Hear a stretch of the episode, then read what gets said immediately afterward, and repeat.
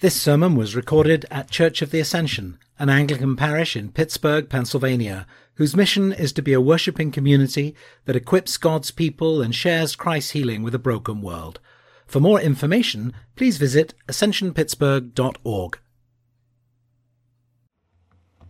Heavenly Father, thank you for this day. Thank you for your goodness to us. Thank you for your word, and I pray that you would speak to us through it today by the power and presence of your Holy Spirit. Amen.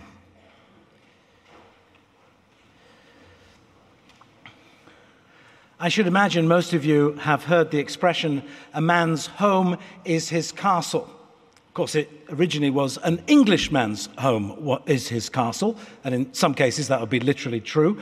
Um, and the idiom can be traced back some 500 years to England, and it became enshrined in English law some 400 years ago. And simply put, it means that no one may enter another person's home without permission. The church, however, is not a castle, though the Gothic design of this particular building can, and I would say in some ways did before we had it cleaned, look rather like a castle. Indeed, part of the impetus behind our building project was not only to repair and restore these stones, but also to make Ascension look visually welcome, open, and alive. Of course, at the end of the day, I realize that clean stones or expanded and updated facilities, our new welcoming narthex now under construction, None of these things alone are going to make anyone welcome. At the end of the day, the church is not the buildings, it's the people. And happily, one of the stories I hear time and time again from newcomers is how they have experienced a warm welcome at Ascension from the people. Indeed, we saw uh, many of last week's new members say that in the video we played. And this is a good thing. And so, to everyone who has greeted someone that they don't know on a Sunday morning, well done. Keep up the good work.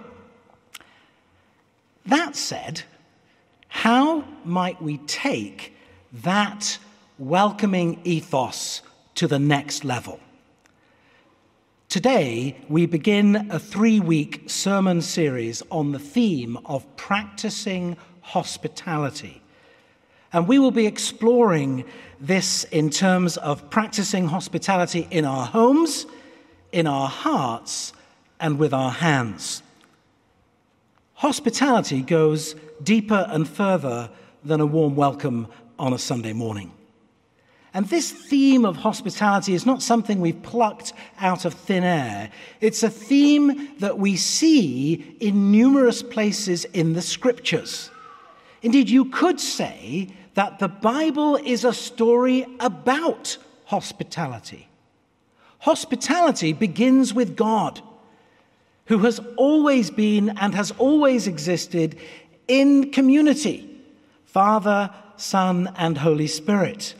God in three persons demonstrates to us what a life of love, welcome, and hospitality looks like.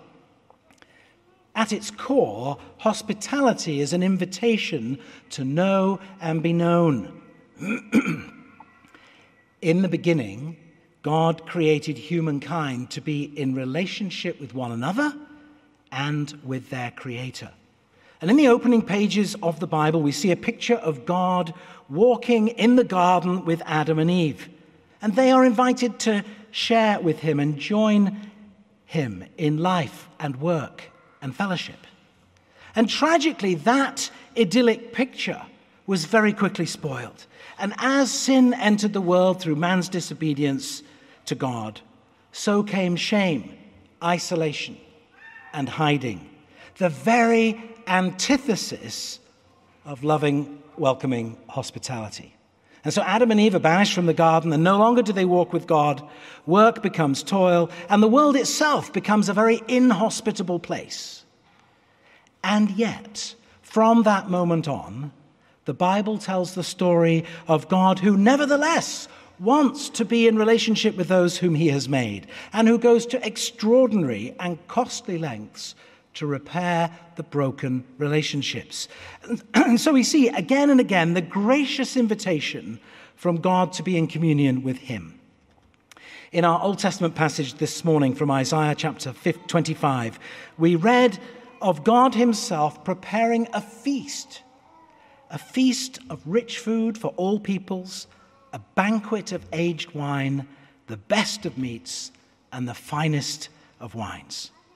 And the prophet is looking ahead to a time when the suffering and the isolation in the world will be ended, when death itself will be swallowed up forever. He writes, The sovereign Lord will wipe away the tears from all faces. He will remove his people's disgrace from all the earth. The Lord has spoken. In that day they will say, Surely this is our God. We trusted him and he saved us. This is the Lord. We trusted in him.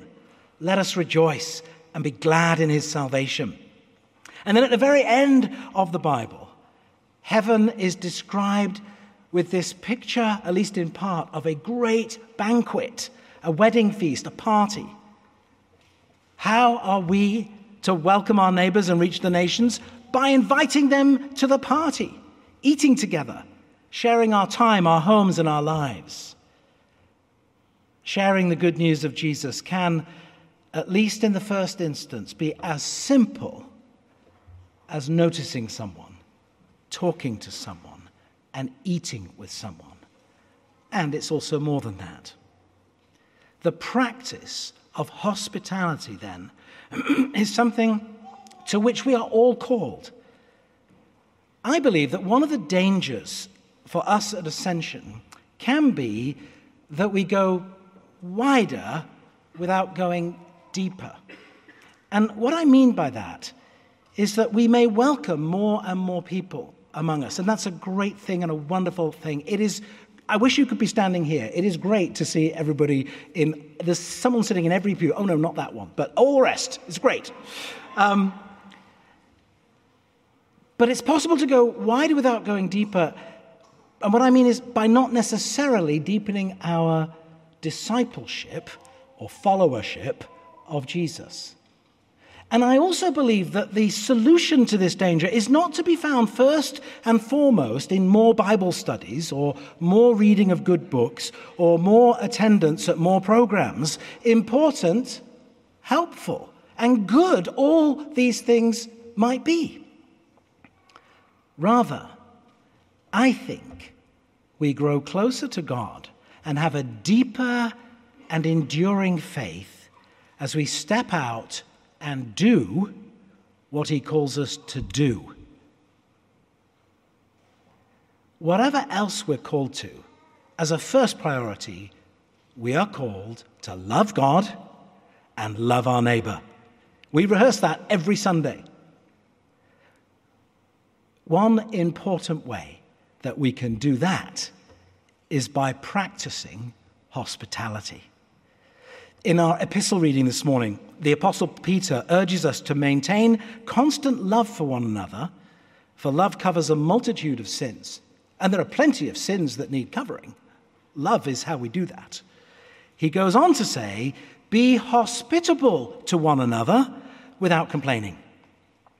So, this is not merely about kind gestures, rather, it is a spiritual imperative a godly command.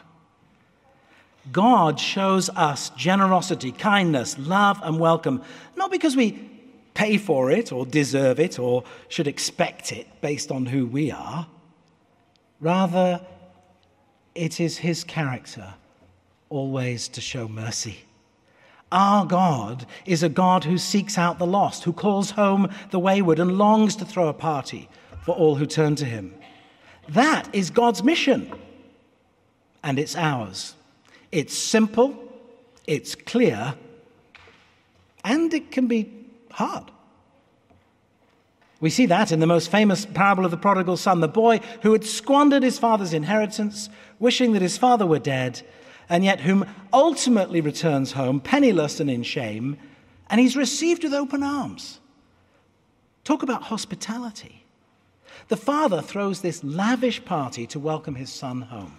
It is glorious, it is wonderful, and very, very costly to the father. In our gospel passage this morning, the kind of hospitality Jesus extended to Matthew, the tax collector, however, was not viewed as a gracious act of kindness by the religious leaders. Rather, it was viewed as a scandalous act of impropriety. As Father Kevin reminded us last week when we were thinking about another tax collector, Zacchaeus. Tax collectors were despised collaborators who defrauded their neighbors. They were the last people to whom hospitality should be extended by a self respecting, decent person. And yet, that is exactly what Jesus did. God's invitation is to the outcast, the rejected, and the despised. He extends hospitality to the prodigals and the refugees and the strangers. And as Christians, we are called to walk in the footsteps of Jesus and follow his example as we extend welcome to others. Indeed, that is the summary of God's law to love God and to love our neighbors as ourselves. And we can love and welcome the person sitting next to us in the pew. We may love and serve the person we work with we may extend hospitality to our neighbors where we live.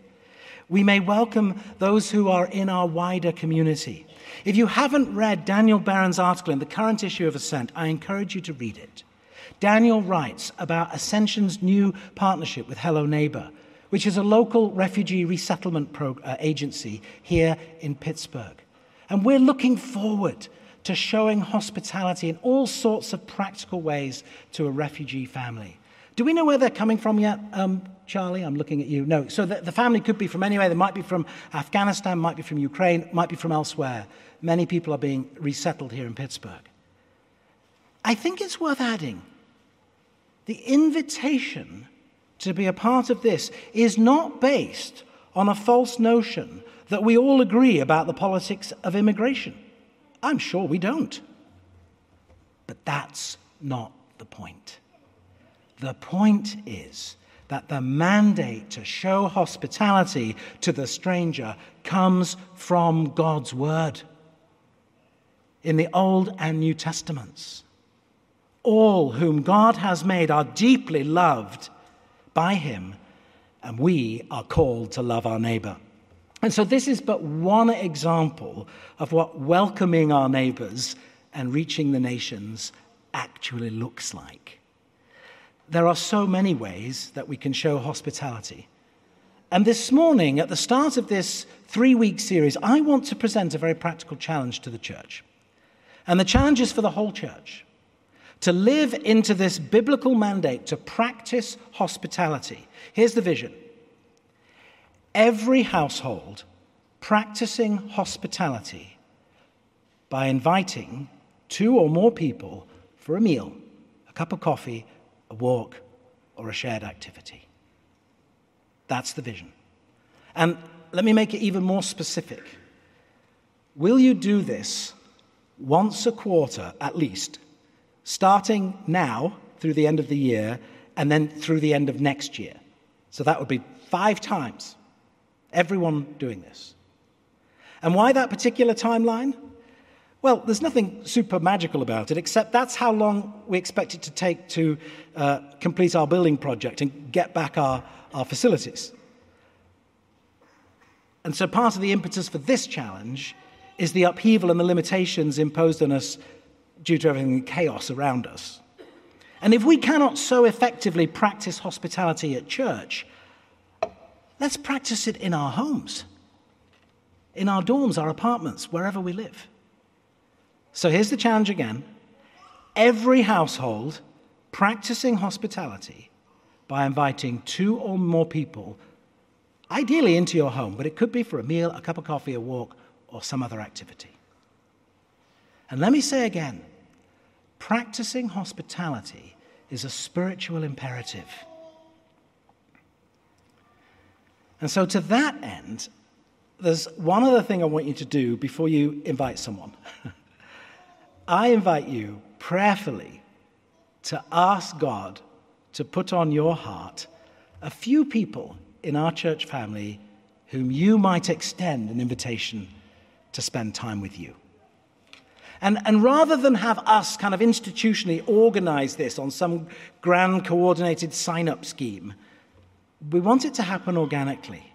You invite whomever you choose, whomever the Lord may lay on your heart. It's good to get together with friends, and you may want to do that. But I encourage you to include at least one or two invitations to people that you don't know very well as you practice hospitality. And when I say each household, that could be um, a single person, a couple, a family, or a group of housemates. But if everybody will take up this challenge, then I'll, I'll, let you do the math later. But it's hundreds upon hundreds, actually, it goes into thousands of invitations that would take place between now and the end of next year. And if we do that, I think it will be a game changer in our common life and a powerful witness to the biblical mandate we see in Romans 12:13 to practice hospitality. Just take a moment to imagine what it could look like.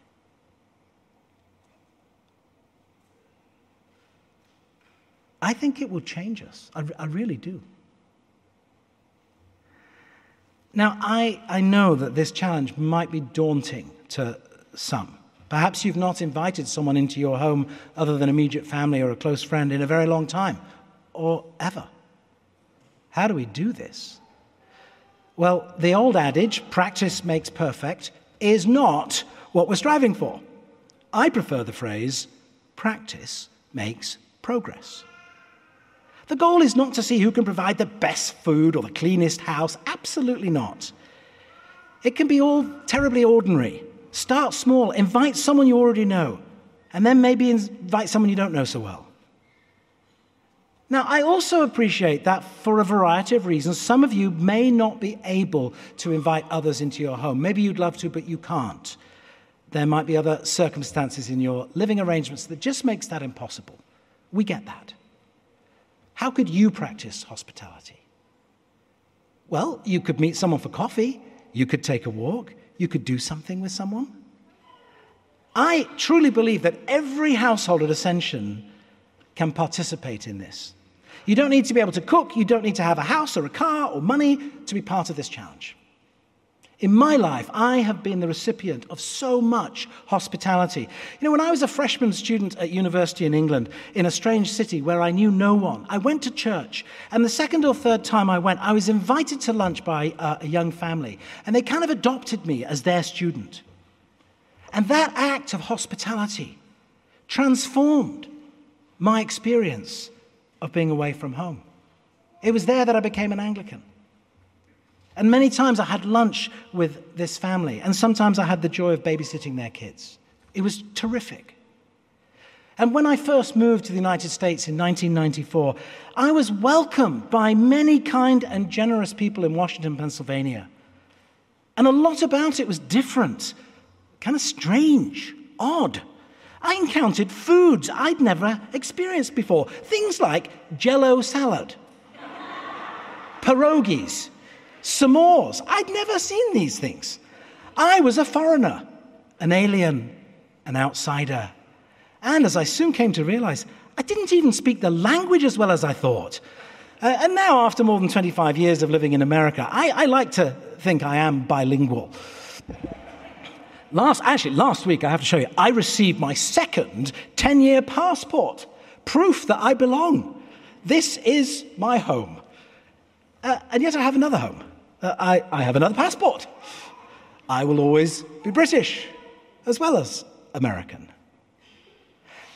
And on this All Saints Sunday, I am also mindful that these two nations, one the place of my birth, the other the place of my adopted nationality, are both temporary abodes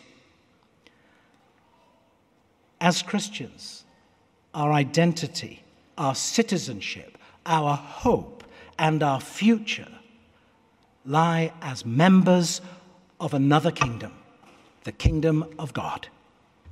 That vast realm where Jesus is Lord and King. He is sovereign. We are his subjects, and astonishingly and wonderfully, he has made us welcome. We are members together with all the saints who've gone before, those women and men, girls and boys who have run the race, have fought the fight, and who are even now alive in the Lord. And later in our service, as we know, we'll be welcoming several folks into the church through baptism. This too is an act of hospitality as we, with them, affirm our faith, as we turn from sin and turn to Christ.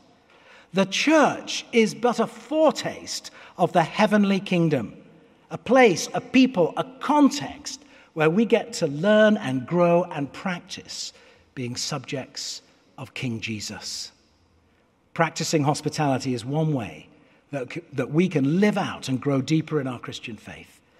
As we have been loved and welcomed, as we have been shown forgiveness and grace, as we have been served, so are we to show grace and mercy to others, welcoming the stranger, opening our homes, our hearts, and our hands to serve others.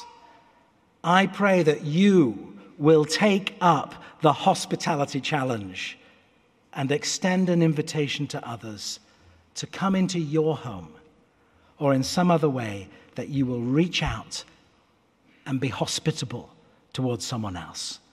I pray that you will take the risk to love your neighbor, to know and be known. And I pray that in doing so, you will find great joy. Amen.